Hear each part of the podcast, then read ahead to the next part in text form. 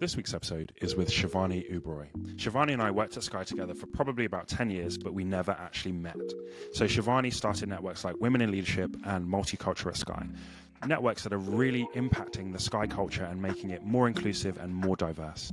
We have a great conversation about her journey into leadership, first starting at PwC, then starting her career at Sky, and how she grew into leadership through things like the networks that she started, having to learn to manage up and manage senior leaders and senior execs within Sky.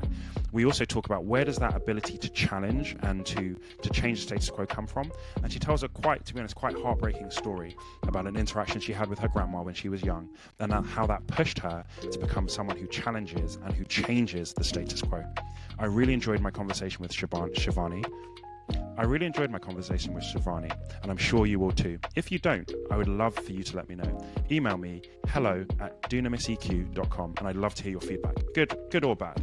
So I'm Tolu. I started this podcast so that I could connect people like you with leaders like Shivani, people who lead with great emotional intelligence, so that you can learn to lead yourself and others better with emotional intelligence. Let's get into the episode. Shivani, welcome to the podcast. It's great to have you on. Thanks for joining. Thank you for inviting me. I'm glad to be here. It's an absolute pleasure. So you're someone that I've seen from afar because we were both at Sky for quite a long time. So it's really, really great to, to actually meet you and hear hear some of your journey. I think it's interesting because I feel like I know you. Yeah. And because I know you from LinkedIn, and because of course we worked at Sky together, but we actually never met in person, which is actually no. quite crazy. Yeah. Um, but yeah, I, I do feel like I have met you before. I know, right? Because I've seen so much of you on social media, and that's what I think is great about social media is that connection without necessarily having met someone. So it does make things like this quite cool, actually. Yeah, I think I, am actually i am really late to social media, so okay. I was kind of like adverse to it for years, and I've hmm. tried mm. to like not use it. And then it's only when I left Sky actually I started posting on LinkedIn. But it's been really nice actually to connect to people like you, and then reconnect with people at Sky and I guess keep those relationships going um, because I was at Sky for 13 years and then I was gone mm. and mm. actually there was that feeling of wow now I feel all alone and then yeah. actually by connecting and speaking to people on social media that sense of I guess yeah being part of that community is still there yeah and and the sky community on linkedin is awesome like they're always like popping up in my comments and stuff and like yeah it just it's just it still feels a bit like home in a lot of ways like yeah you know. so supportive and it's just yeah. yeah. it's really nice yeah yeah it's amazing. It's amazing. So you mentioned you were at Sky for 13 years. What would mm-hmm. you say are the top things you learned about leadership while you were at Sky? I guess the first thing is it's hard. and that's the first thing that comes to my mind. And I think when you're at the start of your career, you really just want to be a leader, right? Mm-hmm. And you see all the great things about being a leader, you know, the power that comes with it, the autonomy that comes with yeah. it. And I think once you start going on your leadership journey, you start to realize that actually, yes, the autonomy is great, and yes, the responsibility and power is great to a degree, but actually, there is a lot of challenges that come with it as well. You know, whether that's with like people management, whether that's keeping your team inspired and motivated, whether it's like protecting them um, from the stress and overwhelm that you might be feeling. Um, and actually, there's a lot of weight and, and responsibility. Um, and that can be quite hard actually. And i think yeah you don't appreciate that until you become a leader.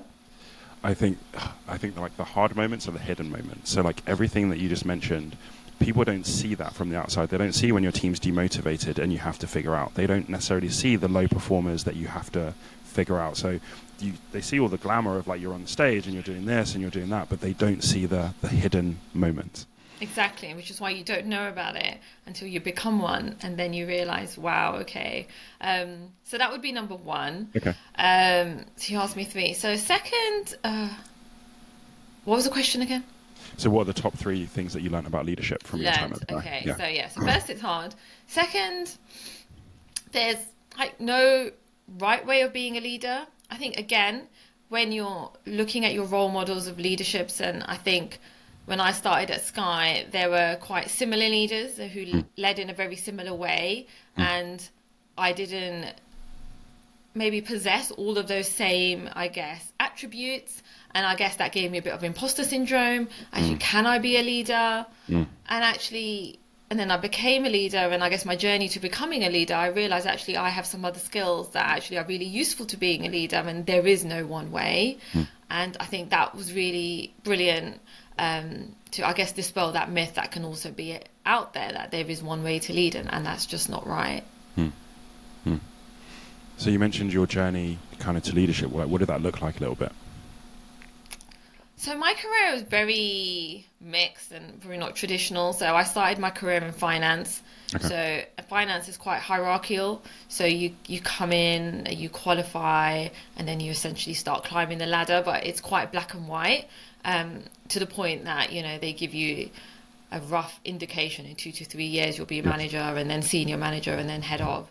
So I guess that that that climb started pretty early on, and I then started doing some diversity work on the side, and I think that gave me, I guess, more breadth of skills, which then allowed me to maybe climb that ladder a bit quicker, um, potentially than I thought I could. And then I became head of, I can't remember how many years ago, and then I, I guess I had my first biggest team where I started really understanding the, the challenges of leadership and, and how to motivate when you're now actually a leader. Because I think I was doing it when I was a manager, mm. and actually, I remember in my reviews, all my senior leaders always used to say how actually my people skills were really good, and they would sometimes come to me for advice. But I think oh, wow. when I then became became a leader, yeah, it was just different. I think. I think I found it easier when I didn't have to be one, if you know what I mean. So when you were a, a manager, you weren't actually mm. managing people. Is that what you I mean? I was, but like one or two. Like when okay. I think about leadership, I think of it slightly different than managing. So when I was a manager, okay. I had a couple of people, and I, I guess my role was really about managing the day to day, managing the development. Got and you. then leadership, really, to me, is more when you become I guess maybe like head of a department or a wider team where it's actually is more about just managing the day to day priorities, but actually it's about motivating them, inspiring mm. them, you know, mm. really making them understand how they connect to the bigger picture, um, which is different, right? And I think um, yeah. leadership skills and managerial skills are really, really different. And a good manager doesn't mean they'll be a good leader, and vice versa. Mm. Um, mm. And I think I was actually a better leader than a manager, to be honest, because I think that part just came more naturally to me. Okay. Um, and that's the part that I really enjoyed. Um, mm. But again, I think we don't necessarily think about it in that way. Because mm. mm. I never thought of it in terms of that transition from manager to leader. Because I know there is a mm. difference between managing and leading, but I feel like I guess for me, I've always kind of lent more towards the leading than the managing. So mm. I didn't necessarily, but you're right, it is a transition from I'm a manager to, okay, now I have broader responsibilities. Now I have to maybe lead outside of my comfort zone and things that I know. So you're right, it's, it's definitely a bit different. And I think like we get caught up in the day to day, but, and then often many people don't do the leadership that they need to do because mm. it almost gets deprioritized because we're focused on the deliverables and the day to day tasks that we need to do. But it is such an important part. And I think maybe if we talk about it more, it brings it to life a little bit more, and then maybe people prioritize it more. Because mm. mm. I think that you get so used to being a doer, but as a mm. leader, like that's what you're meant to do almost the least of. You know, you're meant to lead things, and it's hard. Well, exactly. Like one day you're you're a doer, then you're promoted, and then you're a leader, and for some of us, if it happens that quickly, you're like, oh right, now I need to do this whole big thing. But like, did I get trained? Have I got the right yeah. skill? Like, do we even think about it in that way? And often we don't. So actually, which is why, yeah, there's lots of managers that are not good leaders because they haven't been given that support and they haven't even had those conversations what good leadership looks like. Because again, mm. like, we're so focused on the doing, and mm. then when you become a manager, you're more responsible for the doing of your team, mm. which which is right. But actually, your um, responsibility is so much more wider than that. Mm. Mm.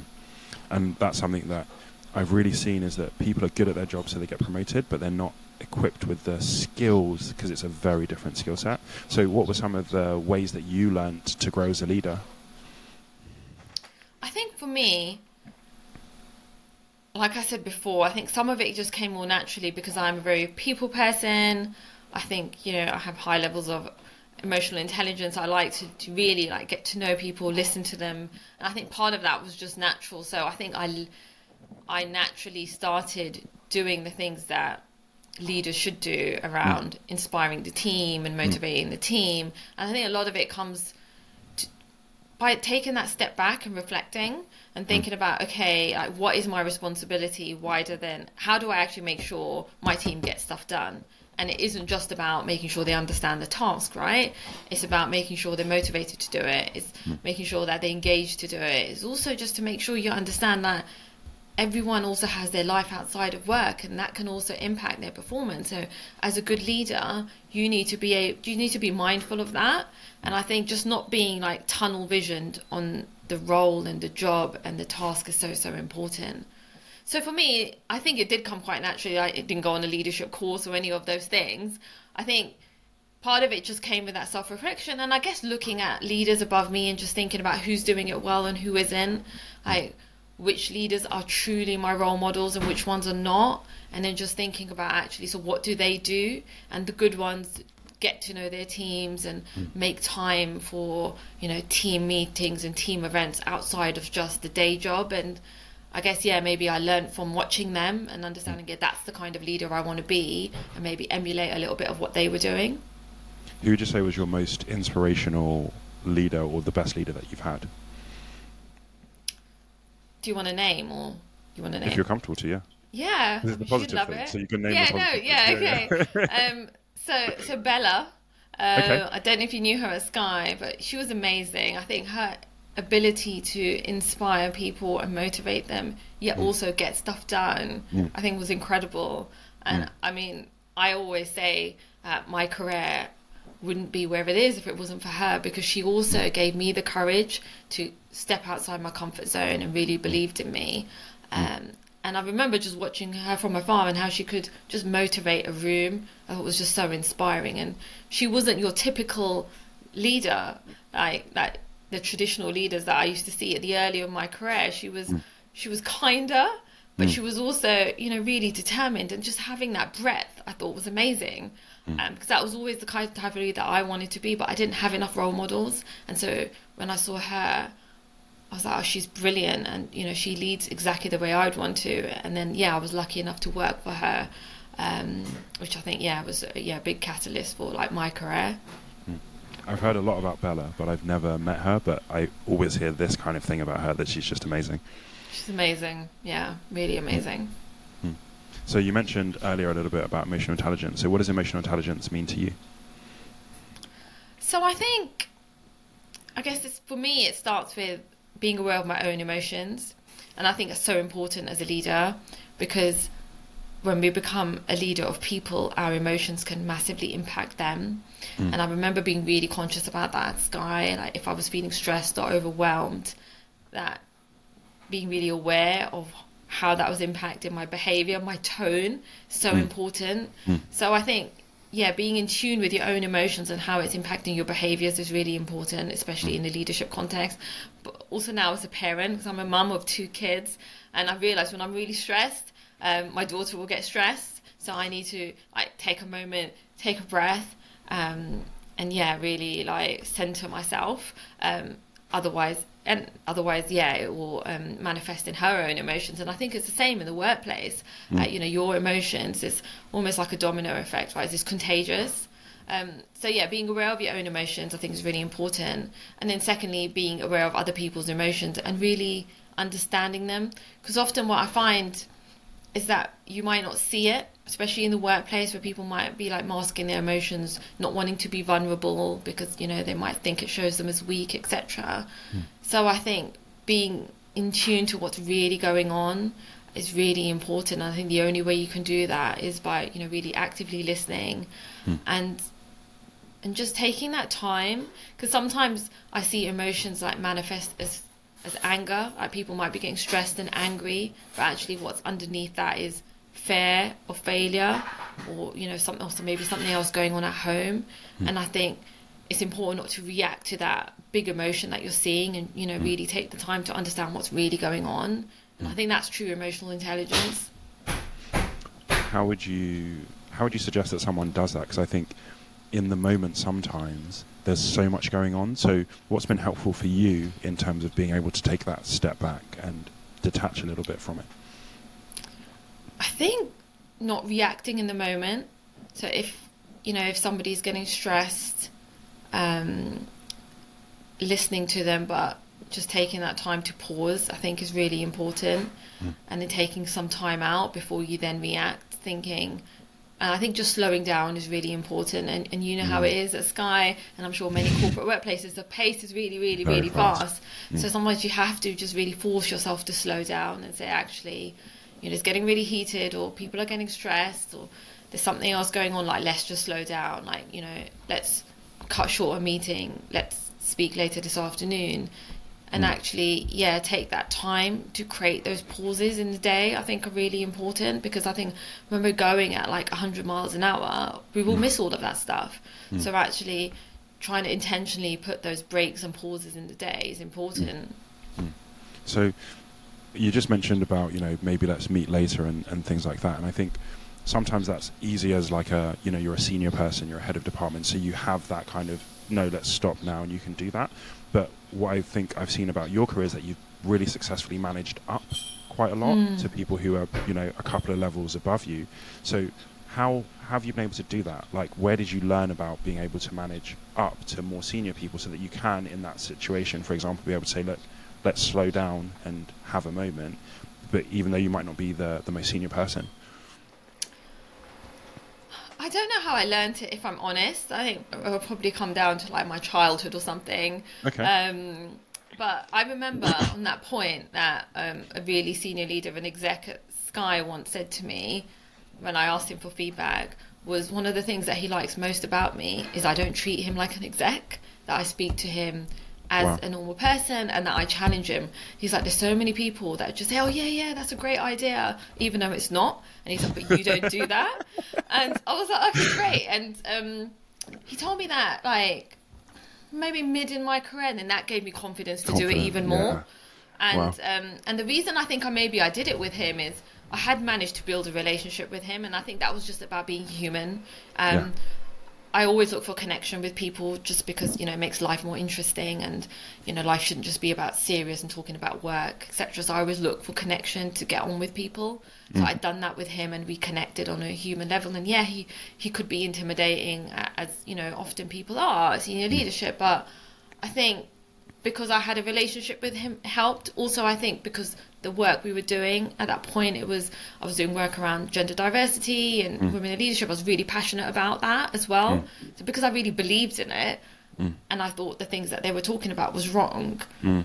i had the courage to say no because mm. i really believed in i guess the end mm. goal and i think that also helps um, to have that courage to do it and you know, at the end of it, everyone is human. It's just a job title, right? Um, yeah. And everyone is human underneath. And, you know, most of us are just making it up or guessing what we're doing or trying to figure it out. And I think experience helps. And I think that's really helped me. Getting that feedback was brilliant. And I think the more I did it, the more I then did it because mm. I realized that actually, yeah, people can be quite welcoming. Not always, but, you know, they can be. And actually, if you end up getting the result that you want, then that's the most important thing. I think I liked something that you said about connecting with him and find like a human connection. Mm. because so I was part of one of the multicultural networks at Sky and some of the feedback that we had early was that look you know a lot of the managers are very different to us. You know they're older white men. I don't have much in common with them you know and that kind of puts people off from trying to find that connection. So how have you kind of what are some of the things that you found that are great connecting points to someone from an ethnic ethnically diverse background when you're engaging with some of the exec that might not be the same as you? I think like it's quite easy to put people into boxes, right? And I get it. I mean, a lot of my friends are similar to me, right? Mm. You know, brown girls because we have a lot more in common, and I'm and something called affinity bias, which yeah. you may yeah may be aware of, which we are as humans drawn to people who remind us of ourselves, and mm. that's more of a, of a survival instinct. Um, so sometimes we almost have to get over that to understand that actually underneath all of that, we are people. And you know, we have the same emotions. We all get scared, we all get happy, we all get angry, and underneath that, we are the same. And there is going to be things that we have in common. And I think working at Sky, one of the easiest things was TV shows, right? Yeah, um, yeah. right? So you know, just things like that. That you yeah. know, we all watch like you know, just you know, it's not like we watch specific TV shows. I mean, I do watch some Bollywood, but I also watch other mainstream TV shows, right? Um, sport is a good one. Like I'm a big cricket fan. Um, and so, yeah, if I knew people were interested in cricket, I could strike up a conversation about that. Mm. Parenting once I became a parent. You know, mm. you can strike up conversation around that. Um, mm. Food, yeah, a big foodie. Um, restaurant. There's just there's so much. like we are so much more mm. than our you know our ethnic label or our gender di- identity. And I think mm. sometimes it's it's easier um, to connect with people who who are from your community because you do have more in common, more obviously. Mm. Um, and maybe it takes a bit more work, but I think just, again reminding yourself that everyone is human. There is going to be we will have something in common with everyone, right? Yeah. There's going to be yeah. something. I love that, and I think that sometimes it's almost like a mental blockage because I think that when you grow up from a different culture, it's like when, when I stepped home, it was like little Nigeria, right? It wasn't the same as it was out there. And you see those differences really starkly. And I think that sometimes it's easy to let that become a barrier from thinking that actually everybody is quite similar. Um, so I went to a school where I was like the only black person for a long time. And so I very quickly learned that actually we're all quite similar. There are, there yeah. are definitely differences, but it's not insurmountable, you know? Yeah. Yeah, exactly. It doesn't mean we can't get on because of course we can. but I think it is some of it is mental, and again, I think that just you know dates back to yeah, you know the way we're wired as humans um, in terms of where we look for connection. But yeah, I think if we get over that mental block, and because we're not used to it, I think like you said, if some people have been used to yeah, um, growing up in an environment where there are lots of people that look like themselves, and then they go into an environment when they're not, we're not used to it, so it mm. makes us withdraw. Mm. But actually, yeah, so it does take a, a, bit of like mental courage to almost get over that and say, you know what, most people are nice, right? Most yeah. people are nice, yeah. and we'll find something in common. Yeah.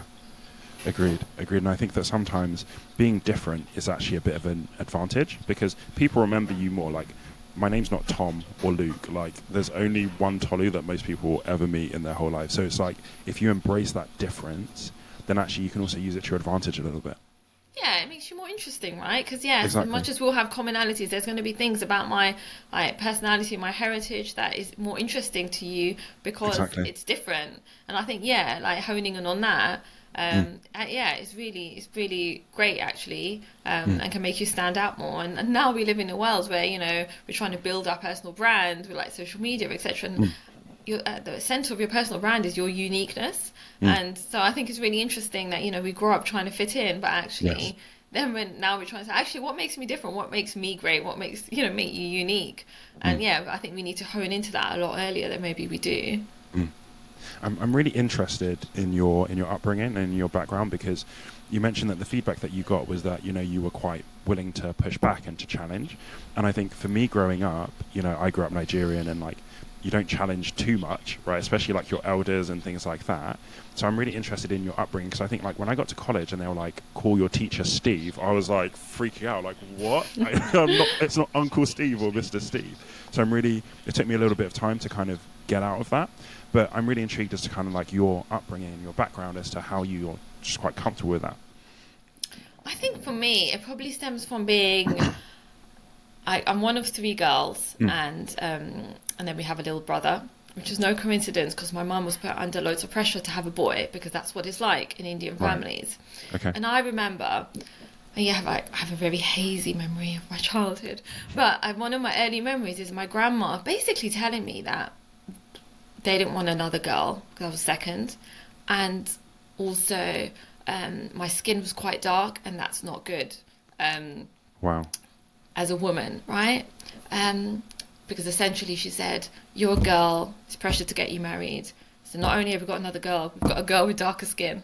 So I, just remember she just told me that. Like it was just, this is just normal. I was like, I can't remember how old I was. But that really, like, I guess stuck with me. Um, and I guess that unfairness of being a girl, meaning your life is just about getting married and it's about how you look. Um, yeah, really impacted, I guess, how I progressed from there. And I guess the rebel inside me, I guess, started to grow. just saying, like, no, like, you know, this is not, this is, this is not going to be a bad thing. I'm not going to let it, you know. Love that. And um, yeah, so I think it just really just stemmed from there, and just you know, mm. proving that girls can do things that boys can do. And um, you know, I used to love cricket growing up, and again, I wasn't really allowed to play with the boys. Like, it's not for girls, and I think that just that yeah, desire to prove people wrong has always just been there. Um, and and yeah, I always stand up to elders and when they're essentially like you know carrying forward things in the name of tradition, but actually it's it's sexist or it's racist, and I'm like Mm. no. And yeah, I think I, it all stems from that one conversation, probably from my Wow. grandma, where she told me I wasn't wanted, and I was like, wow, you Wow. know, that's a lot, right? So yeah, I think it just stems from there because I knew again it wasn't just me. There were probably loads of girls around the world that are being told that they're you know they're not wanted, and I know like you know that happens, especially in Asian countries, and that's that's just not right. So yeah, that that rebel in me, I think, grew from a very early age. I love that that was that was the response because I think that sometimes cultural expectations can be really crushing, like Hmm. really really crushing.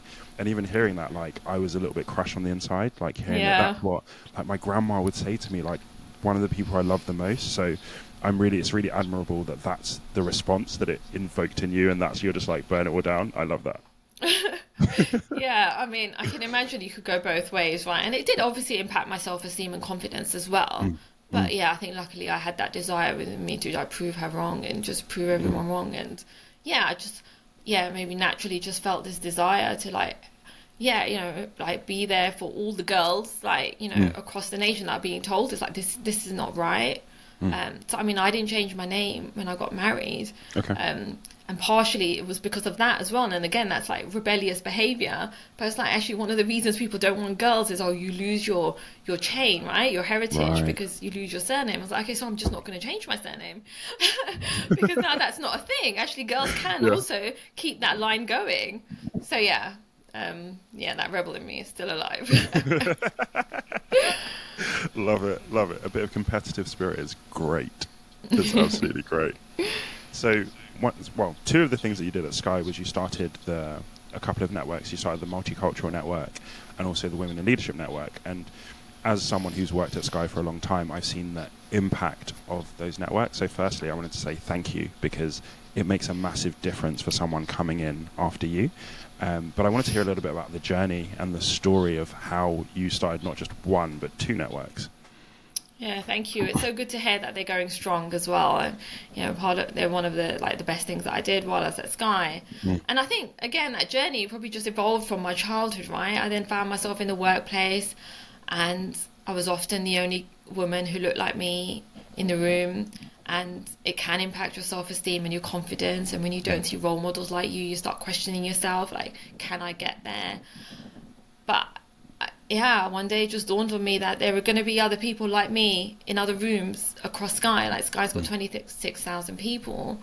So I know like there's such power in connection and bringing people together. And that's what I really wanted to do with the networks, um, both for women, but from people from ethnic backgrounds, is actually bring us together so actually we don't feel like you know we're a, a minority and there's so much power in sharing experiences with other people um, who have similar upbringings or have similar i guess anxieties and just talking about them and being really vulnerable in, in a place that feels really safe um, so so yeah, they really just grew from there. And I think part of it was also because the work that I was doing in my day job with women in leadership was around um, trying to create more gender diversity. And I saw so much, there was so much power when I just brought women together in a room just to talk. Like we did loads of mm. focus groups, and the energy in the room was just mm. so amazing. And I thought we just need to do this more often. You know, it shouldn't be part of this formal program where mm. only certain women get invited on. Actually, we should just be able to have these safe spaces everywhere we go. And yeah, so it just grew from there. And how did you find it leading a network? Because when you're like a head of or a manager, you've got direct kind of authority over people, right? Because you're their manager, so they kind of have to do it. One of the tough things sometimes about leading a network like that is that people are volunteering their time, and it's not their day job; they're doing on top of their day job. So, what were some of the challenges that you had, and how did you overcome them in terms of leading people that aren't necessarily your direct reports? Yeah, it's a good question because it is really, really hard. And I think that's when true your true leadership is tested because mm. it's essentially about inspiring people to want to do it and mm. because they are volunteering. Mm. I think I guess what helped is all these people are passionate about the cause. And I think it's kind of just honing in on that passion and making sure people are seeing the fruits of their labor, understanding like the impact of what they're doing, you know, even if their role seems like it's really small because they're, you know, booking a speaker for an event, actually the impact of that event is all of these mm.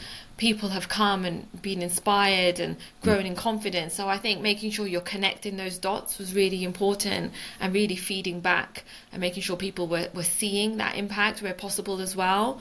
Mm. Also being able to understand everyone's individual motivations I think when people are volunteers for a network, the main motivation is about driving change. Um, some of it also, like from a career perspective, getting new skills, mm. getting in front of leadership because it gave a good platform to do that. So mm. being able to understand everyone's motivations and helping them and supporting them, like I was really conscious about I making sure I wasn't the only one presenting to the exec on this is what we're doing at a network. Like I would always try and put other people from the network in those rooms and that again gave them the recognition that they really deserved. Mm. Um, yeah, I was really conscious I didn't want to be the face of the network because I thought there's a, a massive team behind it and just ensuring that they were getting the recognition and, and they were also getting the opportunities that they wanted really, really important. And were there any challenges that you had in terms of when you were implementing the networks and trying to get them up and running? Was there any challenges that you had to overcome in terms of getting it approved or getting it done or getting it embedded in, in the culture? I think there were no real challenges in setting it up. Everyone was really positive. Um, from the exec senior leadership, just tell us what you want to do. Um, mm. So that was really great even in getting volunteers for the committee, there was actually that that was um, we were oversubscribed in anything, so we had to put a process in place and decided to do like rotation so people get to um, have chances every year. I mm. guess the challenge was more embedding it into the culture, mainly because Sky is a massive organisation and, and comms is hard. Mm. Um, so it was just almost just quite difficult, like getting it out there that the, cult, the network exists and the purpose of it, etc and also, I guess one of the other challenges is the backlash. Like, what about us? Mm. Um, which we got from some communities. Mm. Because it's like, okay, great, you've got a women network and you've got a multicultural network, but you know, we want a network and we want a network over here. And I mean, my answer always, that was great. I can help you set one up. Like, go for it, you know? yeah, yeah just do it. Yeah. Um, so, yeah, there, there was some of that. Um, but other than that, to be honest, it was just about time. Um, in to embed maybe some challenges in terms of I think within the multicultural space because multicultural is wide, right? I think women's almost either not that all women are the same, but mm. within the multicultural network we have so many different ethnicities. So I was really aware of at the time that I didn't want to have a committee that was just like Indian or you know just represented one one part of you know the multicultural that we have at Sky. So trying to have a diverse committee was really important. But mm. I think just making sure we were doing things um, for everybody um, was just a bit of a challenge, I guess, because you know limited time and resources, etc. Hmm. Hmm.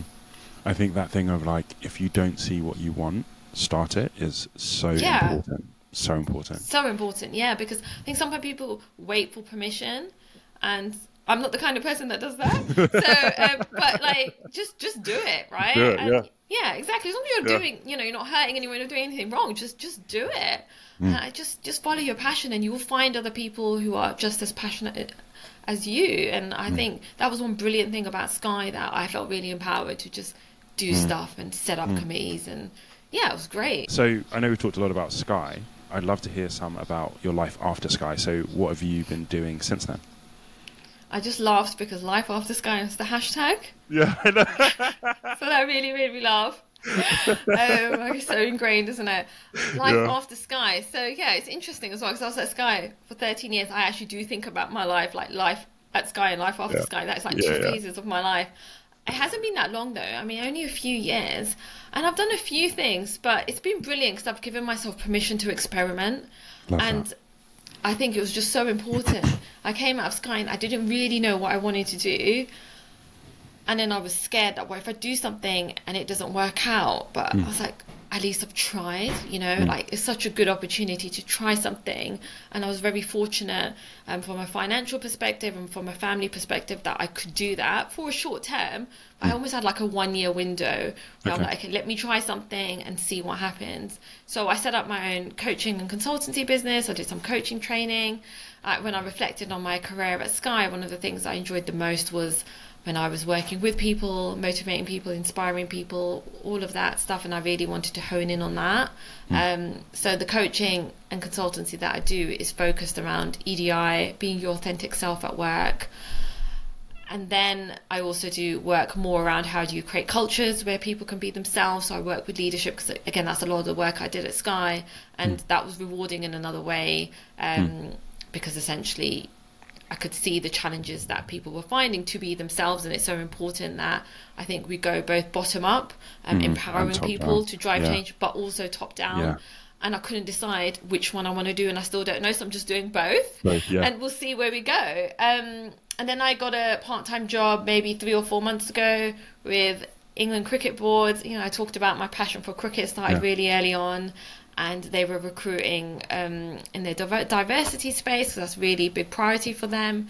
And I remember when I saw that job, I was like, wow, it sounds brilliant, but I was just kicking off my business, so I went through those like motions of, oh my god, I don't know what to do, mm. and it was advertised as full time. But again, maybe that rebelliousness in me, where I, was, I just went for it, and then I said to them, I'd love it, but I can only do it part time and thankfully they agreed and and now i'm managing both and hmm. for now it's brilliant and i feel privileged every day that i get to do my own business and, and hmm. find my own way um, and have the flexibility to do that. But I also have got a stable income, which I realised is really important. And then. I ran out when I ran out of my funds. I thought actually, you know, entrepreneurship is really hard actually, and um, I'm not that type of person that can be comfortable with not knowing where my next paycheck is coming from. That's just not me. So yeah, so I feel like I have a nice hybrid now where I've got a part-time role that I really love and I feel like I'm making a difference. But then I also have the flexibility of of doing um, my own thing and, and following my passion. That's awesome. And you also do some speaking as well, right? Yeah, part of my consultancy and coaching side, I guess. Um, yeah, so I speak on various topics around EDI, how to drive um, inclusion in the workplace, but also I, I, speak a lot with employee networks. I'm speaking to people about how to be the authentic self at work and how to find the courage to do that and build your self esteem and confidence. Um, and, I, and I love that stuff. What are what are so we talked about your top three leadership lessons from Sky. What are your top three leadership lessons that you've learned post Sky? Oh, that's a good question. Uh, well, there's no such thing as failure, just feedback, which was Love a that. quote that I read yeah. and really stuck with me because it's just so important and it's just so true. Like we can feel like we make a mistake and we failed, but it's not. It's mm. just feedback, and I think just giving yourself permission to not be successful all the time is okay. And I think when I was at Sky, my career was just growing and I was just going up the hierarchy. I got so used to it. And I think for me, it's been, yeah, I think really important part of my personal growth actually to almost just not go backwards, but actually make some mistakes and do things mm. that I'm actually not brilliant at and say, okay, that's fine, you know? Mm. Mm. And that's just, I'm just learning about myself. And um, yeah, I think that's been really, really good. Would you mind sharing like a feedback moment? Um, a feedback moment. So I thought, like, I came out of Sky and I was really good at what I did. And I just thought, okay, I'm going to start my own business and people are just going to book me up because obviously I'm great at what I do. But it didn't quite happen as quickly as I thought. I mm. starting to get, you know, external companies, uh, you know, to start engaging with me and trusting me took a lot longer than I anticipated. Mm. And I think part of that was because I hadn't spent time building my personal brand because I was mm. just so internally focused at Sky and everyone at Sky knew me, right? Yeah. Um, but when I came yeah. out of Sky, no one knew me, right? I know how you feel. yeah, you know how I feel, right? I and then it's, I was like, oh wow, okay, so Yeah. that yeah, that was a big moment for me. That's actually it was almost like starting again. okay now I need to start building my brand, which is why I then started using LinkedIn and social media, and mm. really went on this journey of actually now I need to almost. al- I also had to tap into like an uncomfortable part of me of like self promotion because I think at Sky my work spoke for itself, and I had some you know, brilliant advocates that would speak for me and say Shivani's great. Yeah, you know, take a chance on her, but externally it doesn't work that way. So i had to like go on linkedin and say hey i'm great. Look at all this great stuff that i've done. And i felt really uncomfortable but i had to do it. Yeah. so yeah so that was a real journey for me actually. Okay. and i and i'm still not super comfortable with it but i understand it more right? It's like actually that's what you need to do um, and that's okay. Um, and then you talk about failure but it's it's really small things. Like you do a linkedin post and you don't get any likes and that feels really crap right and i thought i was better than that. I thought i'm not that type of person who cares about likes you know. I'm just not that kind of person. But it turns out i do right? Yeah. i really do. When people don't like my posts, yeah i don't like it.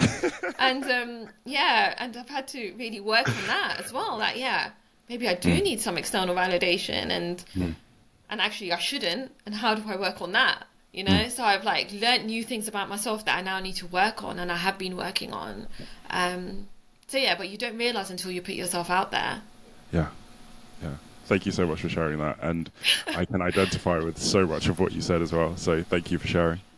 Yeah, it's been it's been an interesting journey post Sky. Actually, I've like yeah, mm. like so much rediscovery or new discovery as well about myself, and I mm. think it's been brilliant because had I still been at Sky or in a safe corporate role, I would never have like learn all of these things about myself or put myself into these situations which haven't all been brilliant, but mm. on reflection, I've learned a lot from. Mm. Mm. I don't know if it feels the same for you, but I feel like for me, it's like it reminds me of when I left home to go to uni. You know, like I've been at home for like 18 years, and now I'm going out into the world, getting my own house. You know, buying my own stuff, and it's it's that's how it's felt for me in terms of leaving Sky after so long. For me, when I left home to finally get to uni, it was just liberating, I'll be honest, right? I got my credit card, I got my student loan, and that was a brilliant feeling. I just felt like, Yeah. yeah, the world is my oyster. Yeah. I think leaving Sky, there was a little bit of that, like the world Yeah. is my oyster type of feeling that I can. I can, you know, I can now create this new path. And that part was, yeah, like empowering, but in a scarier way because, you know, I didn't really know what that path looks like, and I still don't. But I'm more Yeah. comfortable with that. Hmm. Like, I don't know what I'm going to be doing in five years. I have no hmm. idea. You know, what is hmm. my job title going to be? Don't know, right? But I'm okay with that, and um, I think that's a great place to be. And I feel like the path that you're on and the trail that you're blazing is going to be more than you could think of what it is, if that makes sense. So, yes, you Yeah. don't know what your job title, but it could be something that doesn't even exist right now, but that's better than what you ever thought it was going to be. And this is it like why limit yourself right Yeah. so i think like growing up at sky you know i always had my eye on a job title okay Yes. that's what i want to be in two years that's what i want to be Yes. in five years but then i always feel like you limit yourself because you're just so laser focused but actually Yeah. there's so many other things that you could be and so many other things that you could do so Mm. actually like not thinking about it in that way has been really empowering actually just Mm. knowing that yeah i don't know what i'm going to do in five years it could be something really cool i don't know Mm. but yeah, I'm just like not limiting myself. I'm excited to see what, where you end up. So, Yeah, I mean, sure, who knows? Don't know. God. Back Shivani- Sky? Who knows, right? wow, Who knows? know. Could be Who knows? Sky in five years' time. People keep telling me, like, do I want to go back to Sky? I'm like, I'm more expensive now than I was then, so I don't know if that's to happen. You never know. I never say never. I mean, I can't Yeah. see it happening, um, Yeah. but I never say never. never say never. You never know what happens. Exactly. Shivani, thank you so much for coming on the podcast. I've really enjoyed our conversation, and thank you for being vulnerable with, with your journey as well. I really appreciate that. Yeah, I didn't expect to be so vulnerable, but I think that's just where the conversation took us. But I guess that's not a bad thing either. But yeah, no, thank you. I've really enjoyed that conversation. Good, and I'm and I'm I'm sure this is going to help a lot of people. So thank you so much, I hope so. Thank you. Hmm. and thank you guys for listening. And we will see you on the next episode. Thank you for watching this episode of the Dunamis EQ Leadership Podcast. If you enjoyed this episode, flick through our channel and there's loads more that you can watch. Don't forget to subscribe to the channel so that you can hear first when new episodes drop. We'll catch you on the next episode.